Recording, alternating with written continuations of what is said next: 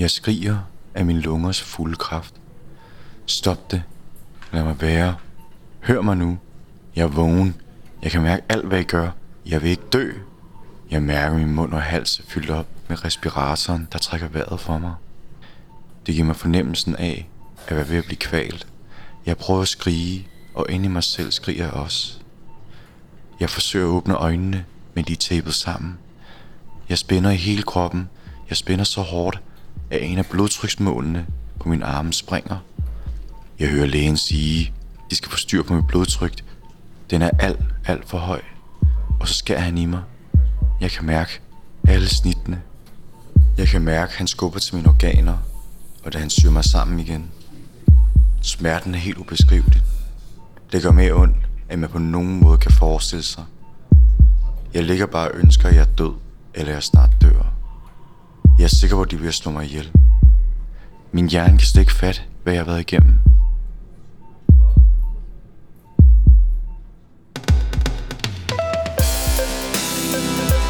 Det sker, at nogen oplever et eller andet sted på det her spektrum fra at være bare lige kortvarig øh, vågen, ligesom hvis man forestiller sig, at man sover. De, de beskriver det som at være levende begravet, levende død, levende begravet et eller andet sted. Ikke?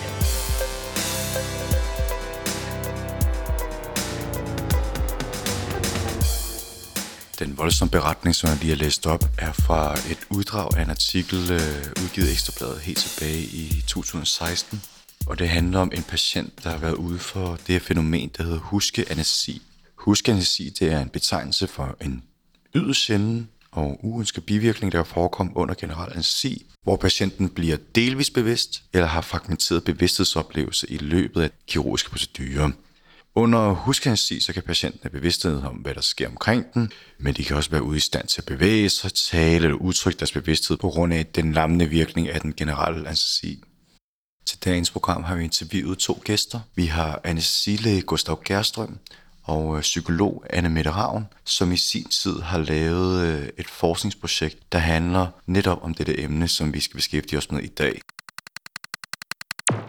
Jeg hedder Gustav Gerstrøm, og jeg er anestesilæge og har beskæftiget mig med anestesi og smertebehandling og intensiv medicin i øh, 20 år som læge. Og noget, øh, der især har interesseret mig, er sådan hele det perioperative forløb, altså tiden fra patienten egentlig siger ja til en operation, og indtil alting er godt overstået derhjemme og er kommet godt igennem øh, rehabilitering.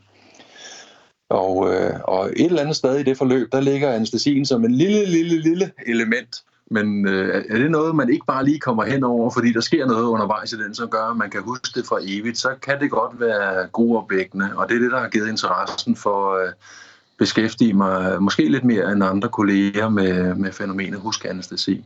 Gustav, øh, mange af vores lyttere er jo ikke lige så bekendte med øh, de tekniske aspekter af anestesien, som øh, du måske er. Så jeg tænkte på, om du lige kan starte med at fortælle, øh, hvordan man normalt inducerer det generelle anestesi?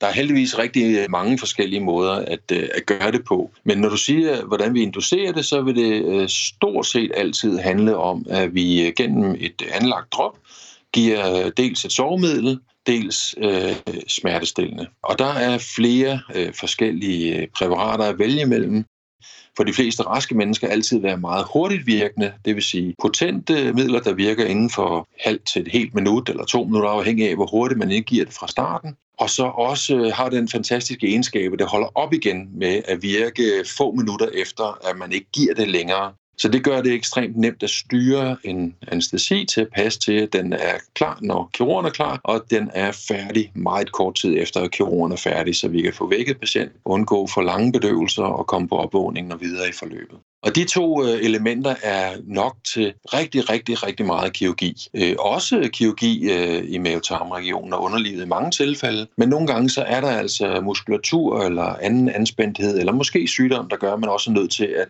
afslappe muskulaturen decideret, og så er det, vi kommer ind i det her muskelafslappende medicin. Og hvordan overvåger man så, om anestesien stadig er i fuld effekt? Standardovervågningen til en operation indebærer jo altid, at vi holder øje med patientens hjerterytme, altså hvor hurtigt går det, og øh, i en eller flere afledninger, hvordan ser EEG'et ud. samtidig live, køre på en monitor, men kan også spoles tilbage i nogle tilfælde, eller i hvert fald optages og nærstuderes.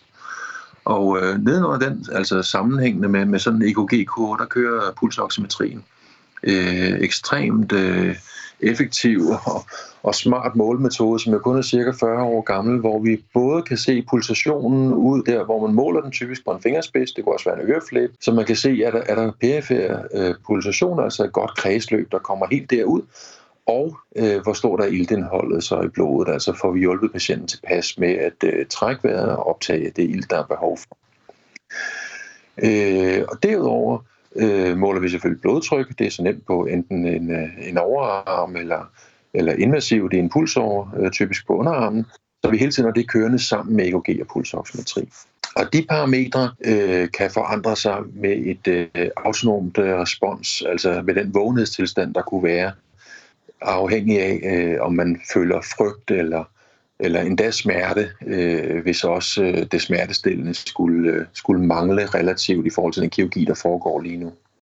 Derudover så hjælper vi jo folk med at trække vejret. Det vil sige, der kører faktisk en respirator, og øh, for 10 år siden ville jeg have sagt, at det kunne være en relativt enkel respirator til anestesibrug. Men i dag er de jo øh, lige så avancerede, som intensiv respiratorer var for 10-15 år siden. Så der er faktisk øh, så mange kurver på det, man øh, kunne kalde biometrien, men som i virkeligheden er, er endnu mere avanceret, så vi kan følge øh, små ændringer i modstand for at hjælpe patienten med at trække vejret, øh, små øh, forandringer i udskillelsen af CO2, øh, som jo vil følge med en øh, mere aktiv øh, patient øh, på et øh, autonom respons, hvor man ikke længere er nede på basalstofskifte, men nu begynder der altså øh, med angsten og takikardien at følge en, en øget produktion af CO2. Det vil man kunne afdække, fordi man måler det jo simpelthen med få sekunders forsinkelse live hele tiden. Så på den måde kan man sige, at vi får målt øh, rigtig effektivt på, øh, på alle patienter. De, de ting, jeg har nævnt her, er simpelthen standard. Man, man skal ikke lave anestesi i Danmark, uden at have alle de ting med. Sådan er det bare. Jeg tænker på, hvad indebærer egentlig øh, begrebet huske anestesi? Altså, hvad, hvad er det ligesom folk oplever, når man sådan snakker om huskansi? Det sker, at nogen oplever et eller andet sted på det her spektrum fra at være bare lige kortvarig øh, vågen, ligesom hvis man forestiller sig, at man sover, og en brandbil kører forbi og lige larmer, så når man lige sådan at kigge op og åh, hvad var det for en udrykning? Og så er den jo kørt væk, og så er stimulus dermed forsvundet, og så falder man i en god dyb søvn igen. Øh, den kan man godt forestille sig også kunne forekomme under øh, bedøvelse, hvor man bare lige kortvarigt er sådan nær overfladen og tænker, hvad er det egentlig lige, der foregår? Og så ophører det stimulus, et eller andet for eksempel øh, særlig smertevoldende, hvor kirurgen lige er fat omkring nogle nerver eller noget lignende. Ikke? Og når han så slipper der igen, så stimulus vækker, så falder man i den dybe søvn, der var tilpas et øjeblik før, og er det igen et øjeblik efter der starter spektret ligesom, og så over til de der noget, noget horrible beskrivelser, som ganske, ganske få så har, har oplevet. Det er heldigvis meget sjældent, hvor man decideret fuldstændig vågen kan gøre sig tanker om, hvad man hører, og kan gengive det ordret bagefter, hvad man har hørt øh, personalet snakke om undervejs, men ikke at kunne bevæge sig og når at blive frygtelig øh, bange for, hvad der sker. Der går nok alting galt her, for det er jo bestemt ikke meningen, at jeg skal kunne høre det her. Det giver øh, hos langt de fleste mennesker en naturlig angstreaktion. Det er der jo ikke noget mystisk i. Så det spektrum er utrolig bredt, og inden for det spektrum er huskanestesi som sådan et bredt fænomen jo øh, sjældent, men jo ikke ekstremt sjældent de bedste opgørelser gennem de seneste tre årtier siger, at det stadigvæk er en ud af tusind, der oplever et eller andet på det her spektrum. Du nævnte tidligere, at man øh, som tillæg til den basale bedøvelse kan bruge noget muskelafslappende. Og det er så her, hvor jeg går ud fra, at der kan potentielt ske noget farligt med hensyn til huskeanesi. Man kan sige, at det vi ved noget om, det er jo øh, risikofaktorerne for at udvikle det, fordi der er de der store, lidt brede øh, undersøgelser, dem der viste, at det måske kunne være en ud af tusind, som er i fuld anestesi, der oplever det. Der er de jo indikeret, at det, øh, det er øh, operationer på de her dele af kroppen, altså kan være i brystkassen, øh, men oftest mave, tarmregionen eller underlivet, hvor, hvor man har brug for relaxans. Det, det er der, hvor risikoen stiger for, at det er den rigtig slemme oplevelse, fordi det muskelafslappende medicin, som man bruger til anestesien, virker typisk meget længere end selve sovemidlet, og til vis grad også end det smertestillende, der bliver brugt i de fleste tilfælde. Det er der, vi kan høre de der horrible, øh, heldigvis meget, meget sjældne, men de horrible oplevelser, hvor man uventet, fordi hvordan skulle man kunne forestille sig, at det kunne ske, hvis man aldrig havde hørt om det før, og ikke har indledt en snak om det, at man pludselig ligger der og øh, det slangeværk, vi bruger til at hjælpe med at trække vejret undervejs, det ligger jo i vejen for at trække vejret naturligt, så, så man føler sig hjælpeløs. Og det vil sige, risikoen for, hvis noget er så uheldigt, at slangen til droppet hopper af. Det er sådan en af de helt klassiske trælse ting, der kan ske inden under en afdækning, og i det virvar af kabler og slanger, der er omkring en operationspatient til halvstore og større operationer, så, så kan det ske. Man, man tror det ikke, men sådan noget simpelt kan ske, så øh, bedøvelsen ender på gulvet. Det, det er jo noget, vi har hørt beskrevet øh, alle sammen. Og forhåbentlig opdager vi, at der er hvidt på gulvet øh, hurtigt nok til at få det stoppet og lappet sammen igen, før at det giver en vågen patient. Men står det på i adskillige minutter, så er det jo risikoen for, at, at der ikke bare er bedøvelse nok i systemet længere, øh, betyder, at sådan en vågen øh, episode kan indtræde. Og så må man sige, så er det med at være øh, opmærksom på alle de andre tegn. Hvis ikke man decideret har givet medicin, der øh, slår det autonome respons øh, ud undervejs også, så vil man jo ofte se en pulsændring eller en blodtryksændring eller modstand på, at respiratoren hjælper med at trække vejret, fordi der kommer en, øh, en naturlig modstand fra, eller maskinen bestemme, når man bliver mere vågen. Ikke? Så de faktorer skulle jo gerne få hvem som helst, der er opmærksom nok til at opdage det hurtigt. Og, og som regel jo før, at der sker en, en bevidst oplevelse af, af situationen fra patienten. Ofte så ved vi jo ikke, hvad der er, der er gået galt dengang, fordi det vil ofte være ældre historier fra tid, hvor man måske ikke engang kan anskaffe anestesijournalerne eller se en beskrivelse af det. Og i nogle tilfælde er det jo knap nok erkendt på stuen, så det er slet ikke kommet på anestesijournalen. Og så er det først øh, noget tid efter, når patienten åbner op for det, at øh, personalet har erkendt det. Hvordan bærer man sig ad med at spørge, om folk øh, har oplevet huskeanestesi? Det handler simpelthen uden at spørge direkte til, øh, når har du så været vågen undervejs eller hvad? Så spørger man til, når, hvad er det sidste, du kan huske øh, fra før du blev lagt til at sove? Og hvad er det første, du kan huske efter, at du blev vækket? Og har du haft en oplevelse af at have drømt eller erfaret noget undervejs? Det er jo ikke usædvanligt at blive lagt til at sove med en besked om, at tænk nu på noget rart, mens du falder i søvn. Det kan være, at du drømmer om det undervejs. Det er sådan variationer over det, mange af os vælger at sige, når vi betrykker vores patienter i det, vi lægger dem til at sove. Ikke? Så det giver mening sådan at, at spørge, øh, uden at, at ligesom inducere nogle øh, falske erindringer på den måde, og give folk en, en chance for at svare på den måde. Det kan man så gøre umiddelbart efter, dage efter, uger efter, når man, når man prøver at screene for episoder af huskeanestesi. Så kan der være personer, der kommer i tanke om det uger efter, når man så spørger igen. Så der er helt klart den der forekomst, at der går noget tid før, at øh, nogle mennesker bliver bevidste om, at her er faktisk noget at snakke om det vil øh, være under halvdelen, man, man fanger øh, bare øh, umiddelbart efter operationen. Så det er helt klart en faktor.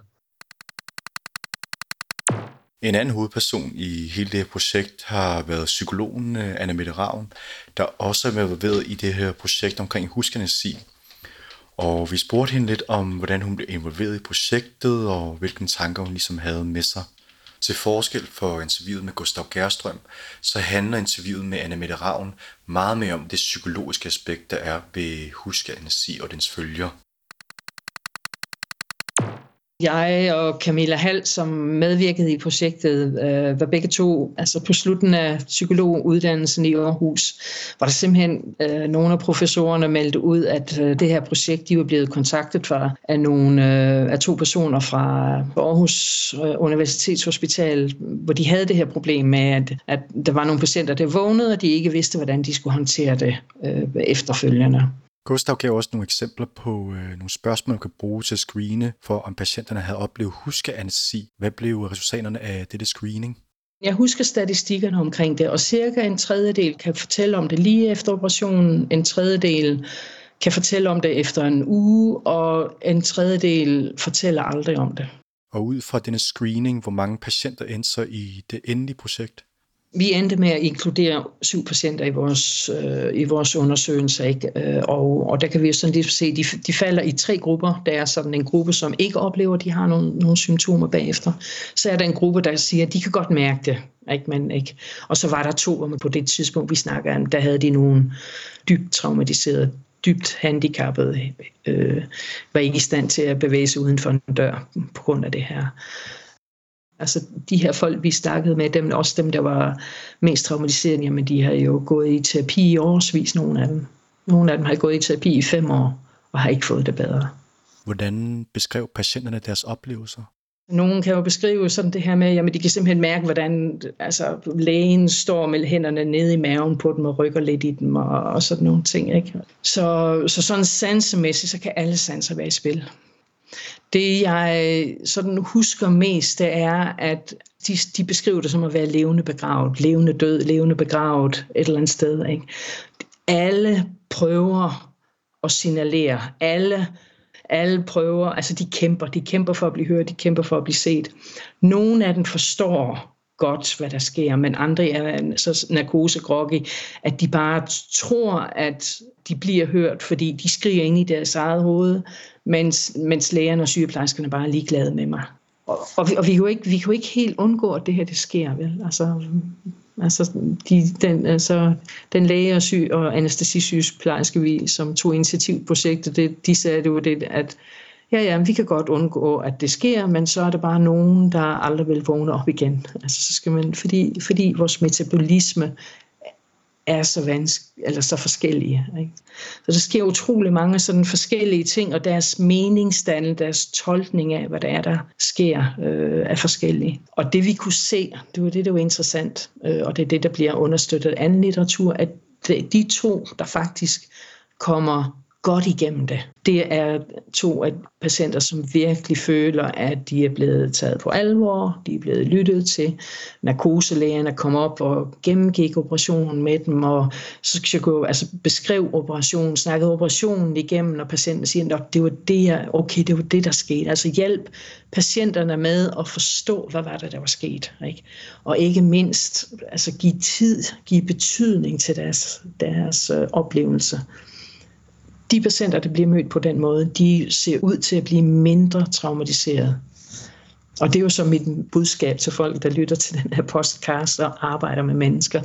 Ikke? At det er, at når man møder folk, som har oplevet noget, der potentielt kan være traumatiserende, så den måde, vi møder dem på bagefter, det er alt afgørende for det videre forløb. Jeg tror også på en eller anden måde, at man helt skal underkende den der magt, ubalance, der ligesom er mellem sådan, øh, altså sundhedspersonale og patienten. Fordi altså, jeg, jeg kan se det så mange gange, når jeg er på arbejde også.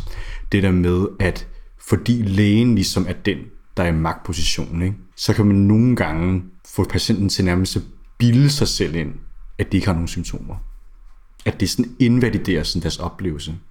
Fordi hvorfor?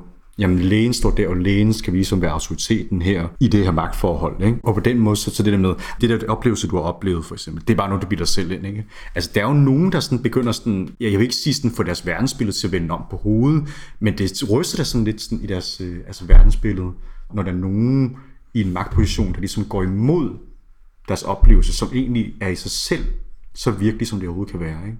Altså. Men jeg er glad for, at du siger det, fordi det er præcis det, patienterne de snakker om. Det er præcis det, de snakker om. De snakker om, hvordan de prøver at sige noget, og så bliver de mødt skævt, og så bider de i sig. Altså så gentager de ikke anden gang, at det faktisk er sket. Det er svært at komme imod den der... Øh, de, de snakker om det der med, at man ligger selv i sengen, og lægen står hen over dem. Altså bare den der højde forestiller, og den der sårbarhed ved at ligge i sengen. Ikke? Altså det er sådan, altså der, der foregår bare rigtig meget, både verbal og nonverbal kommunikation. Ikke? Og lægerne kommer ind i kitlerne, og hvis de siger, at øh, det kan ikke passe, ikke? Så, så kommer de 100% til at, at, at stole, eller at, at miste sådan, til at tvivle på sig selv. Ikke? Det gør de. Øhm, vi har, der er en af patienterne, som sådan, hun, altså i, i en lang sætning, så vækste hun med, jamen, jamen det, det var jo ikke min skyld, og så var alligevel, så var det måske min, min skyld, og sådan, og man, men det er jo deres ansvar, men, men hvad, hvad, hvad har jeg gjort fejl, ikke? Altså sådan, og, og, øhm, og ende op med at sige, at, at, at hun, var, hun var vred på sig selv, fordi at det var sket, ikke? Ligesom sådan, okay, hvordan, hvordan blev, på hvilken planet blev det din fejl, at det, at det skete, ikke? Øh, og, og det har meget med den måde, hun blev mødt på at gøre. Ja. I hvert fald noget af det, vi, de folk, vi snakkede med, de sagde, jamen de sagde ikke noget, fordi de troede ikke, at det kunne ske. Ikke? Så så de kan forlade hospitalet med nok måske en fornemmelse af, at det er bare et eller andet, der er helt, helt, helt forkert. Men de kan ikke få det til at forstå, for det kan jo ikke ske. Og så siger de aldrig noget. De er bange for ikke at blive troet, de er lange, bange for at blive latterliggjort og sådan noget. Ikke? Øh, og de, nogle af dem, der bliver mest traumatiseret, det er jo dem, der aldrig får den hjælp, de faktisk skal have. Det er jo decideret en af vores patienter, hvor, hvor øh, narkoselægen griner af hende og siger, at det passer ikke. Dem, der er blevet mødt på en uhensigtsmæssig måde, de er i høj grad mistet tillid til systemet. Øh, der, altså for eksempel er der en, som, øh, hvor, hvor den operation, hvor der var huskeanestesi, det var faktisk mislykket, og hun skulle faktisk have haft den anden operation, og det har hun ikke turet. Hun har aldrig gået tilbage og faktisk fået rettet op på den ting, der skete, øh, eller den, den fejloperation, der for, øh, forekom. Altså, jeg tænker, det er en del af PTSD'en, det er det der ødelagte menneskesyn, eller noget ødelagt tillid til systemet også. Altså det, er, det er en stor komponent i PTSD altså posttraumatisk stresslidelse, som flere af patienterne de, de havde derefter. Ja. Vi kom ind på nogle af de samme emner øh, med Gustav Gerstrøm, som vi også kom ind på med Anne Mette Ravn, og det ser ud til, at han også er meget, meget enig i nogle af hans betragtninger. De, øh, de erfaringer, vi har fået af at snakke med nogen, der virkelig har været udsat for, for de her øh, sjældne, men horrible øh, oplevelser, har gjort det helt tydeligt, at det, det kræver tid, og det kræver øh, flere øh, snakke, og også øh, en meget tydelig tilkendegivelse af, at øh, det er ikke din fejl. Øh, det var øh, vores fejl. Det var vores uopmærksomhed, øh, vores udstyr, der havde et problem, øh, som vi ikke opdagede, og det er vi rigtig, rigtig ærgerlige over. Det vil vi gerne sige undskyld for. Fordi det, det er bare vigtigt, at man gjorde det klart, at det er altså ikke patientens skyld. Det var faktisk vores ansvar, at det her det gik galt. Og det må du undskylde. Det er en, det er en meget væsentlig del af, af efterbehandlingen, øh, når vi har patienter, der præsenterer sådan en oplevelse et eller andet sted på spektret.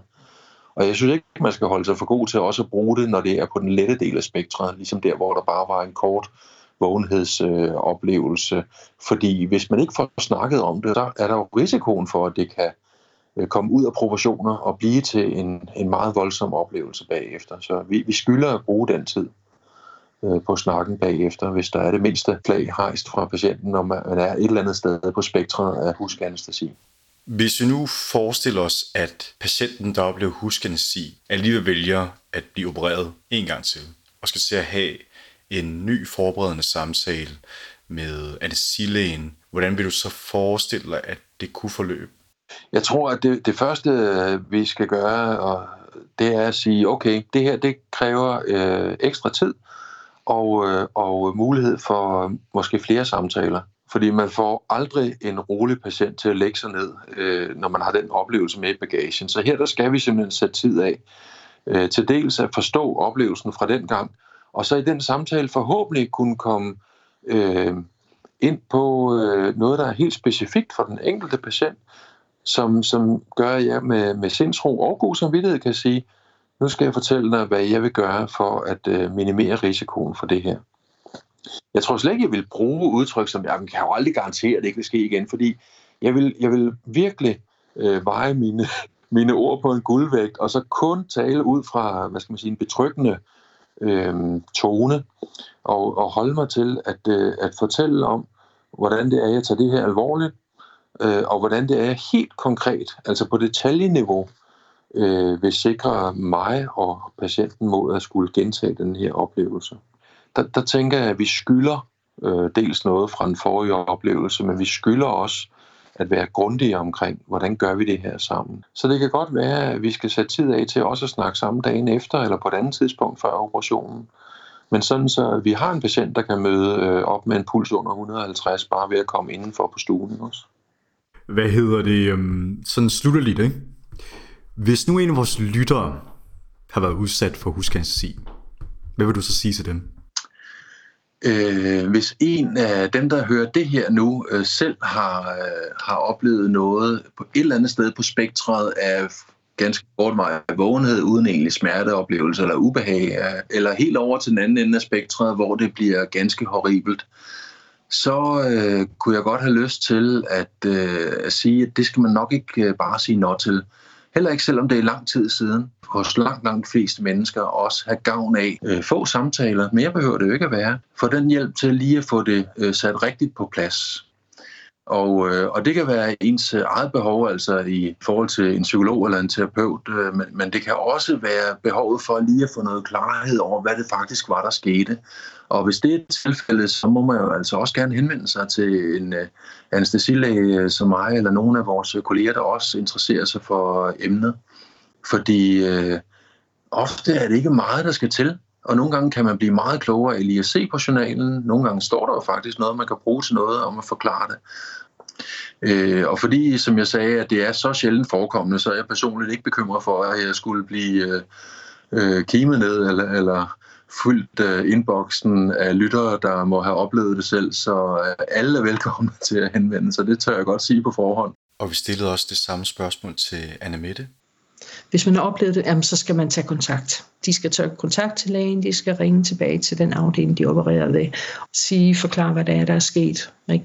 Tag sig selv alvorligt. Ikke? Hvis man har nogle symptomer, man ikke selv forstår efter en operation, ikke? og fortælle, hvad det er, de har oplevet. Ikke? Fordi de har ret på behandling. Ikke? Der har de faktisk. Folk, der bliver traumatiseret, har ret på behandling. Det er jo det, jeg ønsker mig som psykolog. Ja. Det var alt for i dag for stetoskopet. Jeg vil gerne øh, her til slut gøre det meget klart, at selvom det er nogle horrible beskrivelser, der kommer, så vil jeg sige, at det her program skal ikke få jer til at tøve med at få en operation. Husk at sige, det er altså et spektrum, og de syv patienter, som blev nævnt i øh, interviewet med Mette, er også den ekstreme ende af spektret. Og de har samlet fra en population af operationer, der blev udført gennem en periode på 20 år. Der bliver altså udført 400.000 øh, anestesikrævende operationer om året. Programmet er blevet tilrettelagt af undertegnet Ben Nielsen, der også har klippet og redigeret i programmet. Med mig i studiet havde jeg også Mikkel Henningsen, der også var med til at klippe og hjælpe med at interviewe øh, øh gæster.